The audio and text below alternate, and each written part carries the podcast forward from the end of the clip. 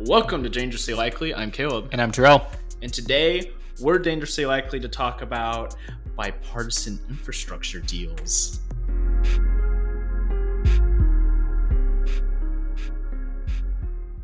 Let's go above the fold with this week's headlines. Okay, so y'all may remember back in April, there was like this big union vote at an Amazon warehouse, basically to unionize via the retail, wholesale, and department store union.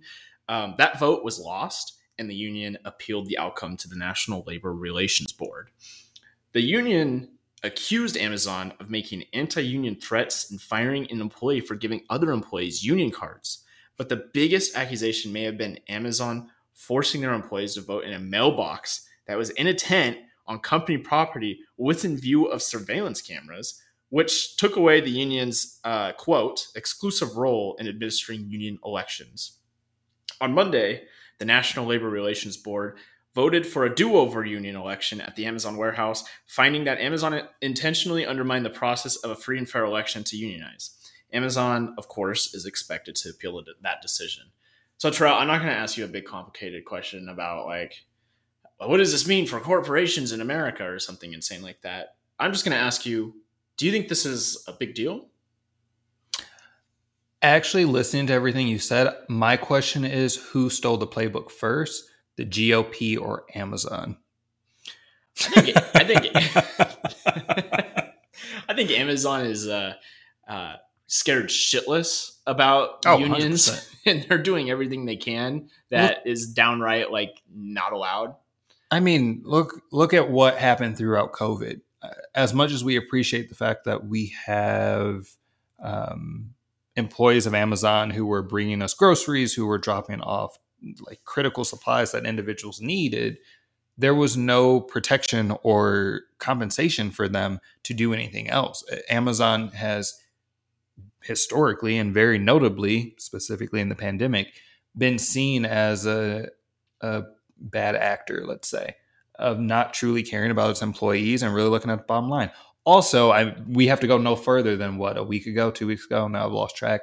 Um, the head of this organization made a joke that all the people who pay for anything on Amazon paid for his flight to the fucking space. Like I would be scared shitless too when you know you're in the wrong. I'm I'm thankful. I'm happy that we have an administration that's stepping in. I'm glad that the Justice Department is doing what it's doing, and I think this is really a moment right now. Um, if you haven't listened to our conversation about Joe Biden's executive action for American competition, I would recommend it and plug it here.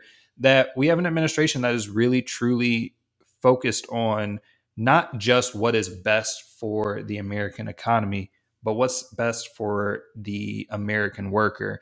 And flipping this whole model of trickle down economics on its head and understanding that if your workers are making bare minimum, if they're not able to live a productive and comfortable life, they're not going to stimulate the economy. And we can see, again, no further than um, Bezos, all the like ultra elites are doing are oh i want to take a trip to the moon for the weekend like fuck off. Yeah yeah no uh, that uh, jeff bezos quote is so out of touch holy shit. Out of touch is an understatement. Exactly exactly. Um I, yeah no i completely agree with you and i mean to our viewers like go like kind of research like everything that Amazon's been like accused of. I only like said two things out of like the bajillion things that they're accused of doing. Like they were um, purposely and intentionally tracking who was going to vote out of like the what 6,000 people that were there mm-hmm. and only like a little over half of them actually voted. Um, and you know, this doesn't really guarantee that there will be a union. It's a do-over vote. That doesn't mean that the vote's going to go the union's way when it comes up. But Amazon has proven to go to extreme lengths to stop um, any kind of unionization. I do want to follow up. Do you think that a redo will change the outcome? That's really hard to tell. I don't know what the dynamics are. I know that like a lot of, I mean, there was a lot of people that voted against. Like it was a pretty overwhelming vote against unionization.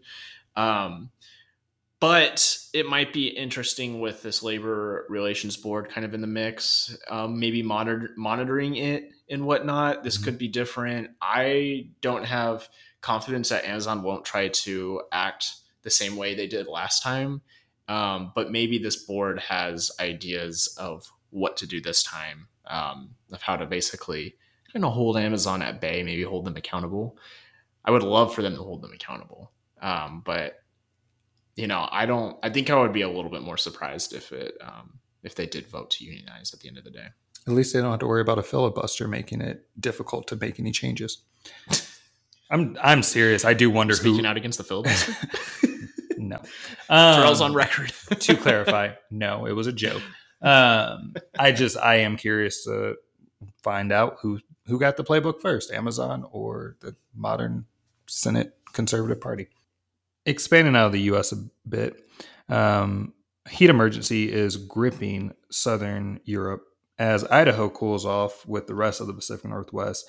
Deadly wildfires in Turkey and a threat to the power grid in Greece continues to bring the question for nations of how much longer can we ignore climate change, per the Associated Press. The State Department allows thousands of Afghans to settle in the U.S. as refugees.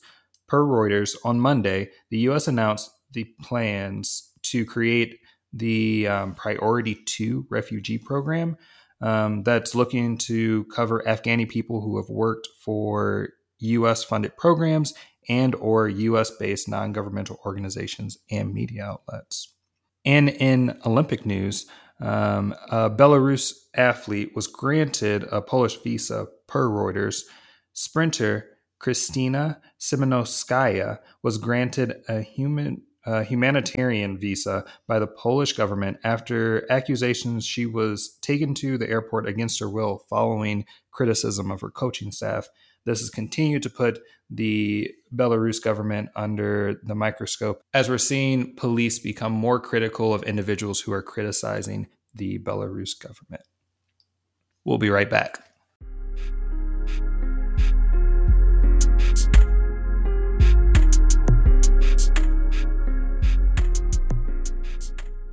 And we're back. So, Terrell, I guess Manchin and Sinema were on to something because bipartisanship may be a rough road, but it is definitely alive following the news out of the Senate. As a major win for the Biden administration, we have a deal on infrastructure, bipartisan infrastructure. And it's like almost 3,000 pages. Yeah. Is, Have you read it yet? um, I got a lot of I got a lot of books I need to finish first. Um, so honestly, Terrell, I am actually kind of excited about this this bipartisan bill, knowing that there's going to be like a nearly three trillion dollar um, reconciliation bill that only Democrats pass in the future. Potentially. That's still up for debate. Eh, Up for debate, but we know something with a large price tag will be passed, even if it's not three and a half trillion. I think. 3.5, yeah. Yeah. So, couple. Awesome I have some things. thoughts on that. Don't you worry. oh, we'll get there.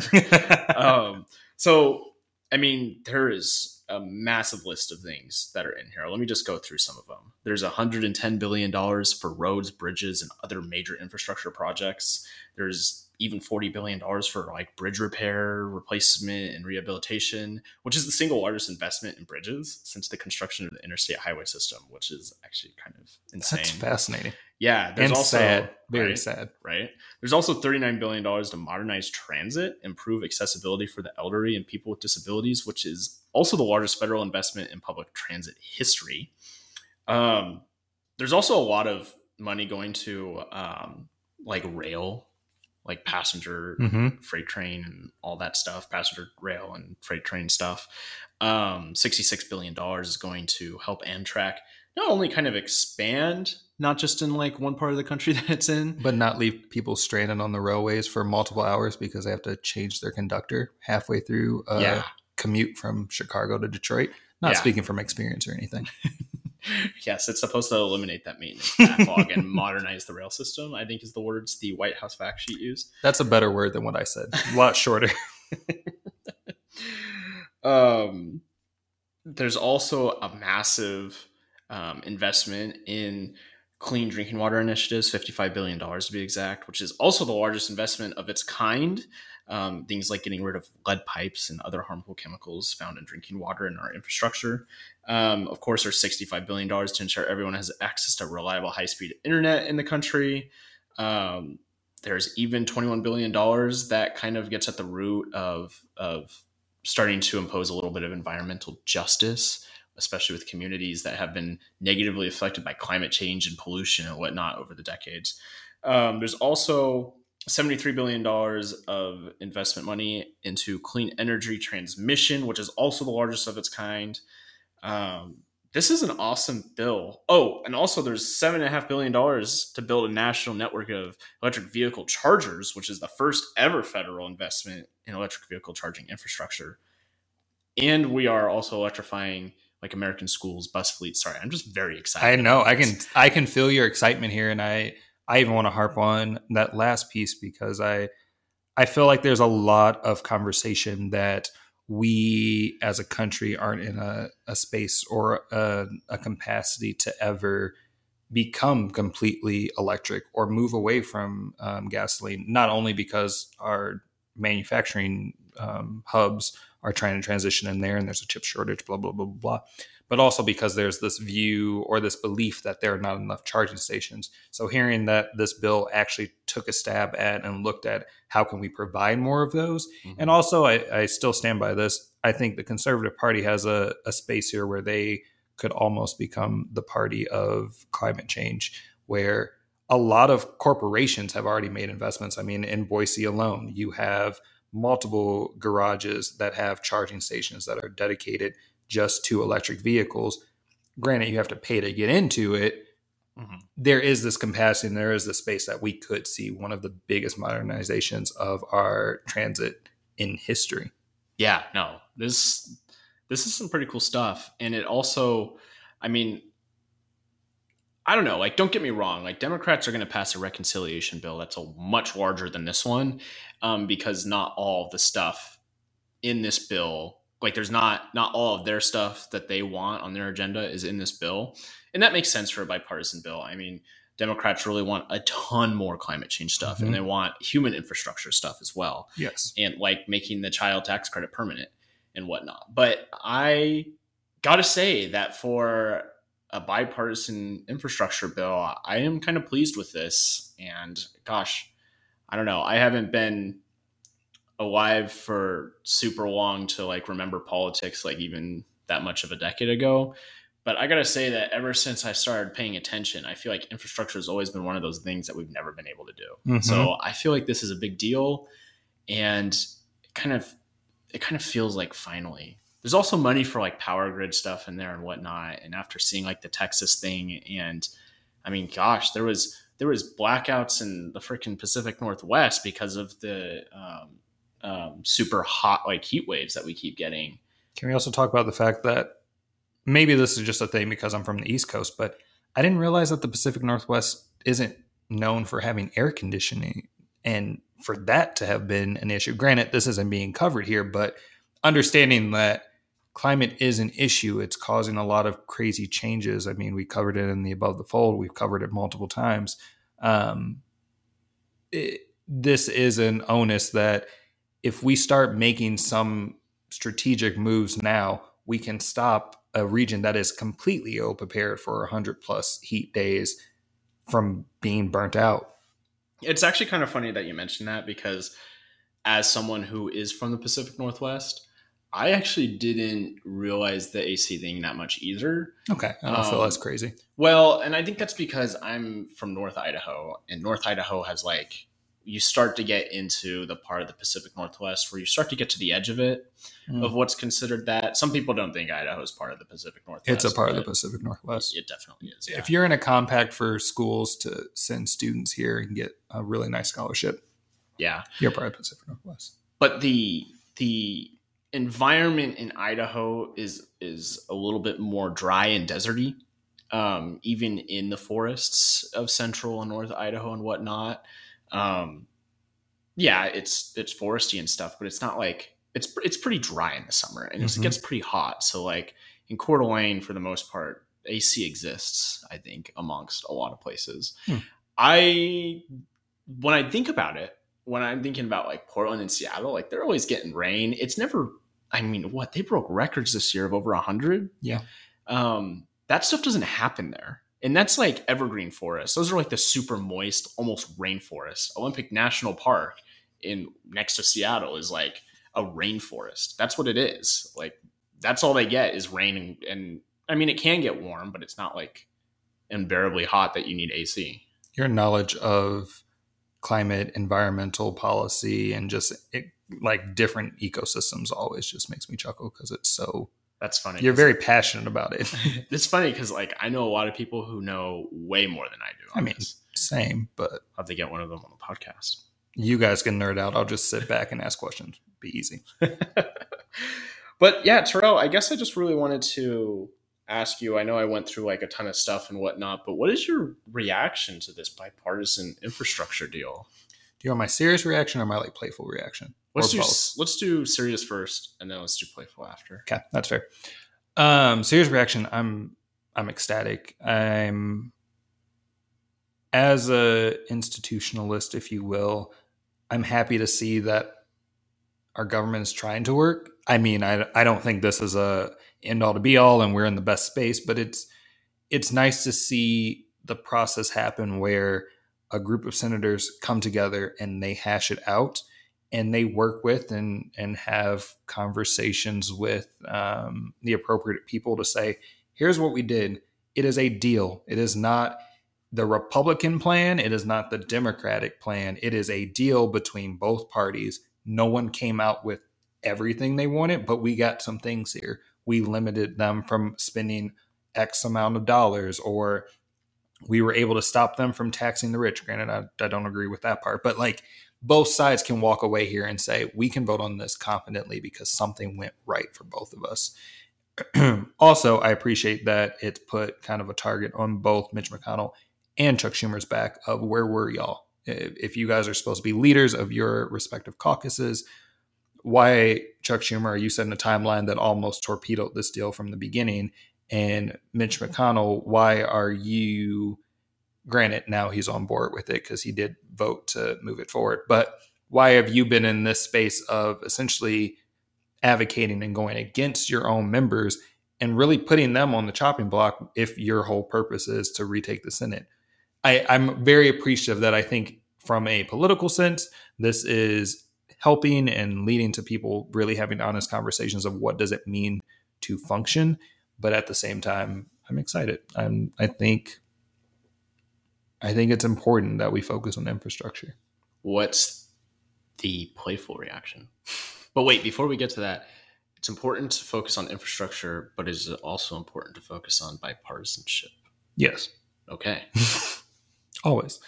um, the playful side is I'm waiting for the um, Mar-a-Lago estate to come out and say this was their plan all along, and the Biden administration just stole it. because if I remember correctly, there was always a plan on infrastructure as long as Trump was president. So I'm just what? I'm waiting for that. Trump already came out and like made a statement that basically saying he's salty and being a little crybaby that they were never able to get infrastructure done when he was in office. Yeah, because he sucked. he will I'm go down in history. because of how bluntly true that is. He will go down in history as the worst president, and that's okay. Eh, that's not okay. It's unfortunate for the country. It's done a lot of damage, but he will go down in history as the worst president because his administration was not involved in policymaking. They had no understanding of the tools that were there for them. They went it alone far more than they should have. I can go on a list, but that's my playful part of. I'm just waiting for him to be like, remember when um, McEnany sat this huge binder with a bunch of pages and said, "Here's the deal." Yeah, this the the deal that the Biden administration just passed. That was our infrastructure bill. The Democrats just never agree with it. Honestly, if I was on the Trump team, that's what I would have done because it would have been smart and thoughtful. Mhm. Are they that educated? No, but I digress. So, what do you think are like the optics for the Biden team on this one? Like, obviously, they're still going to do some reconciliation, which is Mhm. going to be pretty big Yeah, with just Democrats. Um, but they also got some bipartisan infrastructure done which is that's arguably a big deal too. Yeah. Um, do you think this plays well for them? Hundred percent. I also, I also think from an optic standpoint, the White House stays out of it. They don't like they champion it. They're excited that they got a win, but they stay out of it because I do think that now the administration has an idea of who their allies are in the Senate, at least. That's a good point. And it is a lot easier for them to stay out of the limelight and not steal it from them, but work with them behind closed doors and say, okay, we were able to make a deal here. I want to make a movement in because I'm so focused on it lately. I want to make a movement on education. I really want to make a concerted effort to either eradicate or limit student debt. What do I need to start that conversation and bring mm-hmm. it to the table? I do think for the White House, this is an amazing opportunity. Um, I mean, just as they have it written, it's a historic bipartisan deal, right? This is an amazing opportunity for them to not necessarily chip away at the GOP stronghold, but really understand who are the key players and how do we work. And I also think um, Kyrsten Sinema comes out of this as a real key player. She led all the conversations. Everyone wants to make her out to be a villain and say that she doesn't belong in the Democratic Party, blah, blah, blah, blah, blah. But she was the one sitting across the table with her conservative counterparts in an open and honest way, saying, here's where we're going, here's where we're not going. And I think now the White House has a lot more allies than they did coming in January 2021. I agree with that. And it does show that there are some people on the conservative side in the Senate that do want to show that they've actually done something. Mm-hmm. But then you also have people like AOC who is just trying to torpedo it because, like I've said before, the progressive liberal wing of the branch is nothing more than the Trump party, but for like humanitarian reasons. So, for context, on Sunday, Congresswoman Alexandria Ocasio Cortez, a Democrat from New York, AOC, as probably most of you know her as, told CNN's State of the Union some of the me- mechanisms for paying for the bipartisan plan are, quote, very alarming and said lawmakers need to review the legislative language. She also stressed that passage of the bipartisan proposal by the House hinges on the Senate's approval of the $3.5 trillion uh, infrastructure package via budget reconciliation, as we talked about. Which I also would like to add context to. The reason that's being highlighted right now is Senator Sinema has come out um, and essentially said, hold your horses, we're going to pump the brakes. I don't feel comfortable with a $3.5 trillion price tag which I think is reasonable, especially when our national debt continues to grow and and there's no semblance of care. Granted, I'm saying that as a Democrat, but that's neither here nor there. Um, so that is a very important context of AOC is always thoughtful about wording and presentation and and marketing, and that was a very clear statement towards the chief maker of this deal that you're on notice. I can hold up your deal the same way you can hold up mine, in my personal opinion. Yeah, yeah, and I I get it. Um, AOC also told Jake Tapper that quote bipartisanship doesn't always mean that it's in the interest of the public good. Frankly, sometimes there's a lot of corporate lobbyist giveaways in some of these bills, mm-hmm. and you know I don't think she's wrong, and I get what she's doing here, but I am also pretty confident that. Um, obviously, the natural process of these kind of negotiations is going to play out with this budget reconciliation bill and that'll take some time and that's mm-hmm. okay that's that's just kind of how the process works and Sinema coming out and saying what she did is not really a surprise and she's not against i don't know passing something that's a lot of money mm-hmm. it, we just have to find a way to figure out how we're paying for it and what's in it and whatnot. Exactly. and arguably we might already have a way to pay for it because it's the democrats and it's probably going to be raising taxes on the wealthy. Which they can do. Yes which is arguably not arguably actually polls and data say that's the most popular part of the bill. Especially after it. the trump tax cut like yeah. I, it frustrates me so much how many people don't understand that the backbone of that tax bill that the conservative party passed was not in the sense of oh if we give off a bunch of tax credits we'll get more money in the economy and that's what's going to pay for it no this coming tax season the middle class you and i are going to see a hike in our tax um, our, our tax bracket because that's how they're paying while they're keeping corporate taxes in the higher tax brackets low in hopes that they use their money to spend to also offset the fact that we're going to be really frustrated that we're paying a lot of money. Like, Mhm. Yes, it is very good for us to do that. But off of that tangent, um, because obviously we do that later, my question I do have for you, Caleb, is does it frustrate you that AOC is coming out so forcefully against this when we just we didn't really have a moment to celebrate because now the House is already saying, I have enough votes to stop this if I want to. Yeah, I think somewhere in there she's like, I'm not the whip or anything, but there's enough votes to tank it. And I don't know. I don't. I know this is very. What she's doing is a political move on her part, and this is kind of what I was trying to get at. Is I under I understand what she's doing. Obviously, her as a progressive in the progressive wing of the party wants more Mm-hmm. especially out of the reconciliation bill, because I think they have realistic standards that it's not going to happen if it's bipartisan, and that's fine. Um, it just kind of seems like some political plays to make before actual negotiations start and trying to take a hard line. And I don't know if that means that's exactly where their negotiating is going to be or if they're going to go down a little bit. I don't. This reconciliation stuff hasn't really. I mean, it's probably had maybe some preliminary pre, preliminary stuff, but like, there's gonna be a reconciliation. Yeah, there's gonna be a know bill. that there's gonna be one, and frankly, Just how much is it going to be? how much is it gonna be? Well, it's probably not gonna be under two trillion. I would bet. I think it's over hmm. that. We'll I- see. Look, I, I'm just kind of over here. Like, I know what AOC is trying to do. She's trying to take a hard line and trying to say, "Hey, we have the power to tank this. We need this stuff, climate change, et cetera, or whatever, and it needs to be a lot of money so we can actually invest in all this stuff." Yeah. And I don't necessarily disagree. I, mm, Meh. I mean, I don't disagree. Like, we need a lot of climate change action and whatnot. Like, But it doesn't all have to happen at once. well, here's the thing that I think does frustrate me, which is kind of more of the heart of your question. It frustrates me that that she's threatening to tank a bipartisan infrastructure bill that is a good win for the Democratic Party. Mhm. And by God, the Democratic Party needs a good win, especially with all this voting shit that's going on right now and gerrymandering and all that. Um, we need everything we can get that'll make us look good, and this makes us look good, and it's kind of a good bill too, even if it's not everything you wanted. It is. So I don't think she intends to actually vote against it. I think her move here is, hey, you moderates over there in the Senate, we had a deal or we agreed on doing this and this and this for Mhm. the, the reconciliation bill.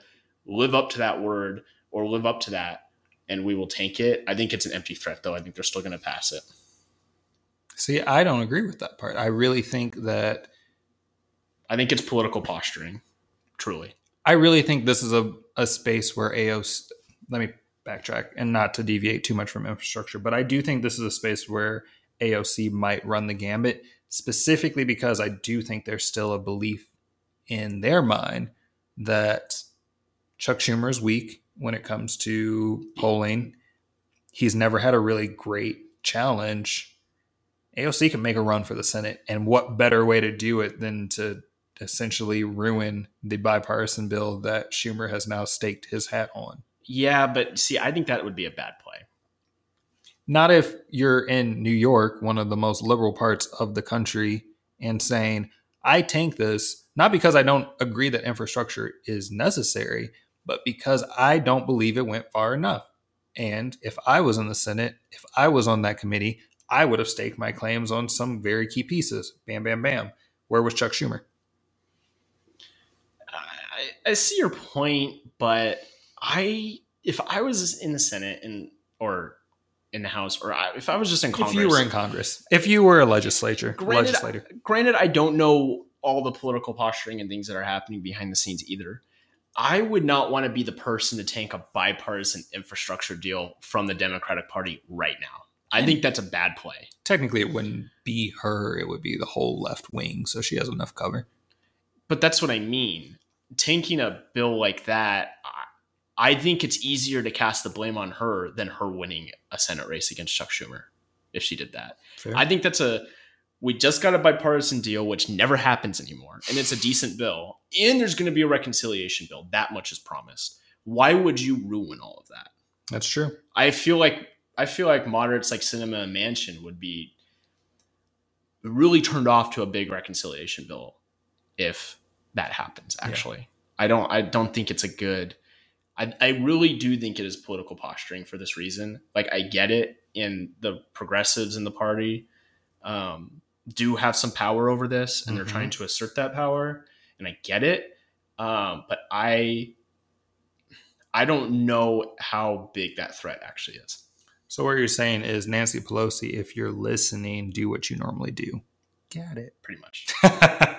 Again, I and maybe I'm just being optimistic, um, but I think that the reconciliation bill is still going to be quite large, even if some moderates have a problem with the price tag. I mean, I do agree to some extent, and I I do agree that there might be some posturing here. I guess I just I very much feel this is a note right out of Bernie Sanders' book, specifically from AOC. And Bernie Sanders is known on the Hill as that person who will tank the best possible deal because it didn't have one apostrophe in a space that he thought it was important. Like, I, oh, oh. I guess I have hesitations that we we are witnessing uh, a fringe I'm going to get so much crap for saying that, but a fringe side of the party flex a muscle that I don't think they deserve. That's yeah, I, that's one that's one take, but I also think that like what makes this political posturing to me more than like a real threat is that Bernie Sanders has been doing a lot to help with this with the finances mm-hmm. of like these two bills and reconciliation and whatnot. Like he's been kind of a team player in all of this, and I don't think he's going to be the one to tank it either.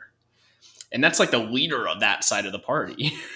for now, we'll see. For now, for now, I don't know. I I might have a little bit more optimism in this um, than me. I'm always a pessimist. Let's be real. Well, I mean, what this past month has been a lot of just political bullshit happening with this bill and there was like a week where it was going to happen and there was a week where oh it might not happen and now it's happening for reals and which is normal politics of course but by a bipartisan infrastructure bill this this big mm-hmm. i feel like is a rarity in today's politics what are some parts of this bipartisan deal that um, are just kind of exciting you or giving you some hope for what's to come, especially as we look forward to some votes in both the House and the Senate to kind of see what the final um, agreement is.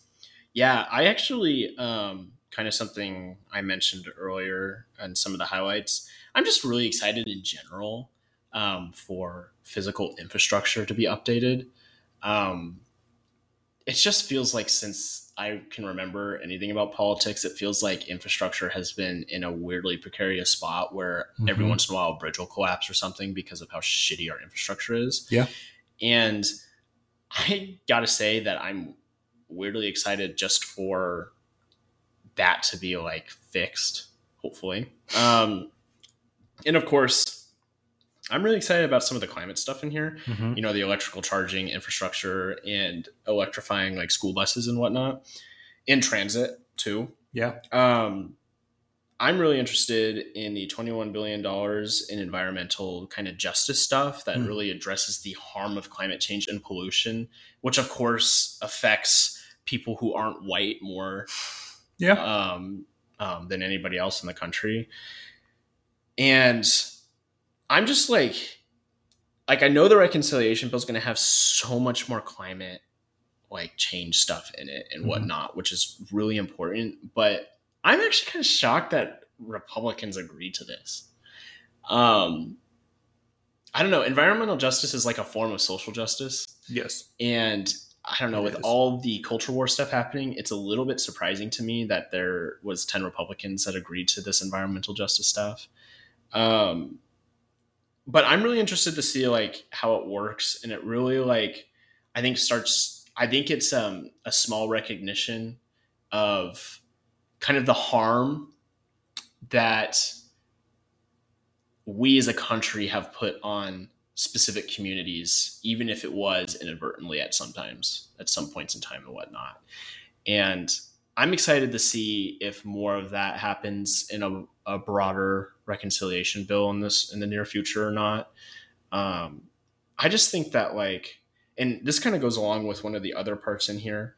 um, where there's a billion dollars going to a first ever program to reconnect communities divided by transportation infrastructure. Mm-hmm. Um, which this kind of stuff will fund planning, design, and demolition and reconstructions of like street grids and parks, which Yeah. is actually quite a big deal. And I think one of the most um, talked about things of the last several months has been how like freeways and whatnot that have been built in cities have divided like communities of color from like everybody else and kind of Mhm. cut them off.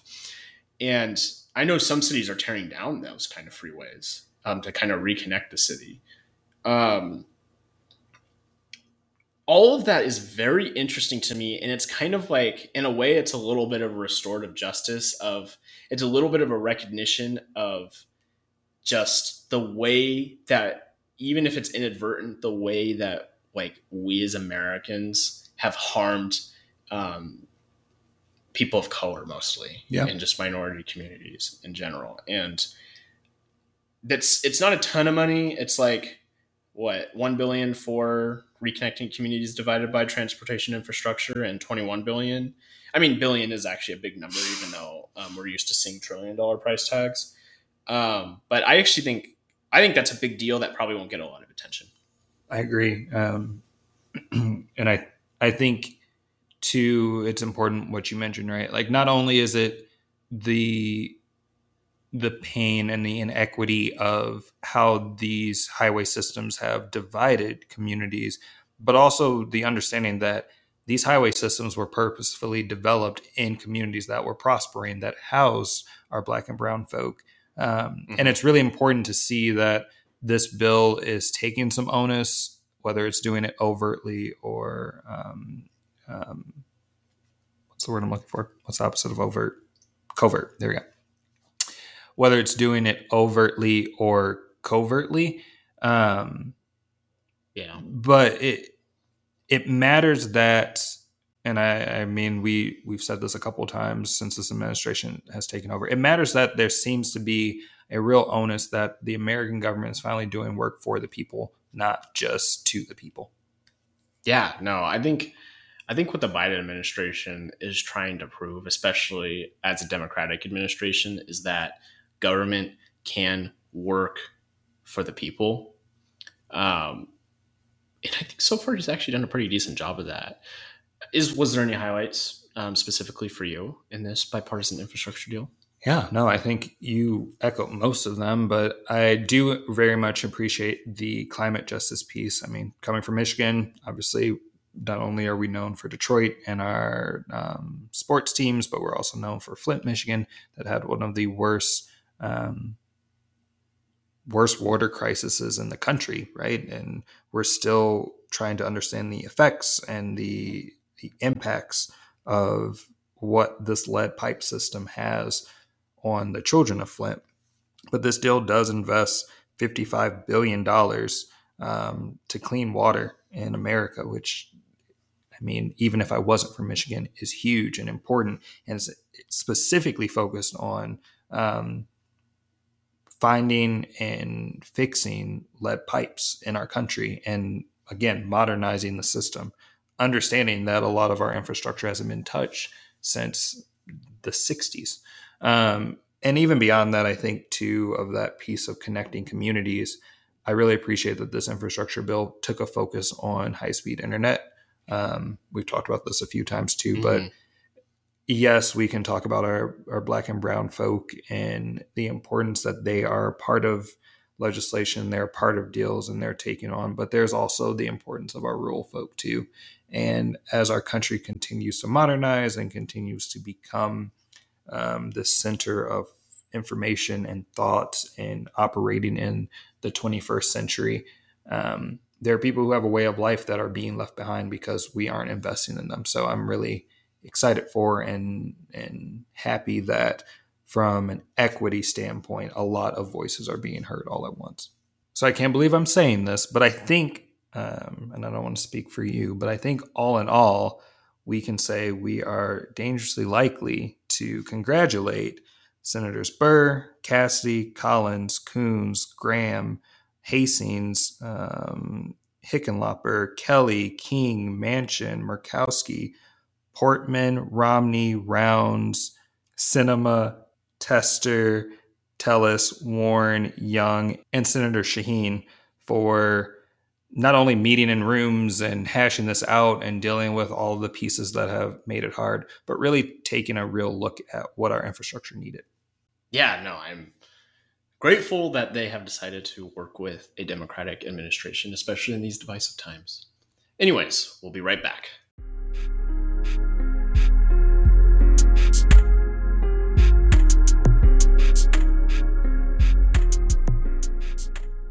All right, Caleb, take us on a tangent.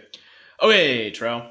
Um, so pretty much over the last couple days, um, there's been a lot of Governor Andrew Cuomo sexual harassment allegations. Remember when that happened? Um, How could you forget, right? the re- the independent review came out and said that these allegations have credibility to it, and Governor Andrew Cuomo at the first called for the independent review, which I think is the right thing to do. Honestly, like I feel like we get carried away with some of these things sometimes, and Mhm. maybe we should, or maybe this will be an unpopular comment, but I do think that um, we owe it to wait for independent reviews slash investigations to come up with the facts. Um, not that we shouldn't believe women and all that, but I really do think that that that part of whenever accusations like this brought up is very important. Um, so, not that I had a lot of confidence in New York's governor, but I um, kind of decided to take a back seat a little bit and see what the independent review said. So the independent review comes out, says there's credibility, and you know, now in like Cuomo comes out and says, "Oh, but what you've actually seen are not the facts and stuff," and it's like gaslighting. I mean, that was that was predictable. Like Yeah. like obviously like I can understand to the extent that that's your career and reputation and you're going under because of this, which is really fucking bad shit to go under on. So I get why you would always deny it and honestly we should have all predicted this. Mhm. Um, that said, the independent review is credible, and honestly, like Cuomo should probably resign, in the words of uh, Joe Biden, and now us, or me at least. I, I agree. you know, I don't know, like, like at one at some point, like I don't, I'm not personally a believer that you should resign right away with the first accusation that comes out. Um, I think I think there needs to be not that there isn't credibility right away, but I think a third party that's independent needs to come in and take a look at things. Look at Al Franken. Great example. Yes, I 100% agree with that. But um I mean that's what happened and I think it's like it's it's that time where, you know, there's not a lot more you can do. Like there's impeachment proceedings going on in the New York state um, legislator and honestly, it's probably better if you resign at this point, Governor Cuomo. You know, hashtag, I mean- hashtag same.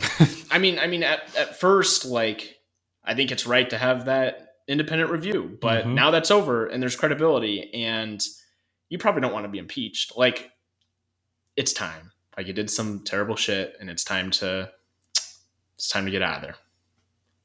Make way for somebody new. Yeah. Anyways, Terrell, uh, take us on a tangent. Um, my tangent is women, but not the way you might think. Oh. Um, so also a new story that came out today. Um, uh, independent board for the NCAA reviewed and and came out forcefully and accused the NCAA of systemic inequities for their women women's athletics, specific, specifically in basketball, and just showed this culture within the organization of devaluing um, women's athletics and putting more money towards March Madness. I mean, I'm sure you remember during the pandemic when they decided to let March Madness happen still to some extent. There were memes everywhere of the just overwhelming disparities between um, what the men received of their care packages and their Yeah, in the locker rooms, too. and the yeah. locker rooms and what the women rece- received. Um, and it like my my whole frustration is just in general not women but how our country treats them and how entities treat them you have this in the ncaa you have news outlets forcefully coming out against um, senator sinema and arguing that she is the worst thing to happen to our legislature our legislator in a long time when you have multiple other senators arguing the same pieces you do. I mean, we just had a whole conversation about um, how Sinema is being used as this person who's going to ruin reconciliation when she's just the one who has the conviction to say how she really feels, right? Um, you have the Conservative Party, I won't say that, individuals coming out against Simone Biles after she just had to relearn how to do gymnastics because she got the twisties and it scared her so much that she had disconnected from her body that she genuinely did not feel comfortable or or safe moving forward. But God forbid a woman stands up and says, I want to do something for me when the country wants them to do something for the country, right? Um, there's just a lot there's a laundry list, right? And I'm happy that reports are coming out and statements are being made and progress is being called for, but it's just a further reminder of how far we are from anything. Yeah, no. I also think it's a really bad move for the conservative media infrastructure to suddenly label athletes, American athletes, as uh, basically enemies. It's just a bad. It's a bad move to root against America, and that's kind of the low, the new low, if not new. It's probably old that they have uh, gone to. Yeah, and don't pretend that the WNBA and women's sports aren't as entertaining. Like They're some awesome. of the best shooters in the sport of basketball are in the WNBA, hands down. Just gonna throw that out there. Yeah. Don't forget to follow us on Instagram at dangerously underscore likely or email us at dangerouslylikely at gmail.com. Be sure to subscribe wherever you are listening from so you can get some notifications. I'm Caleb. And I'm Terrell. And we're dangerously likely to see you next week.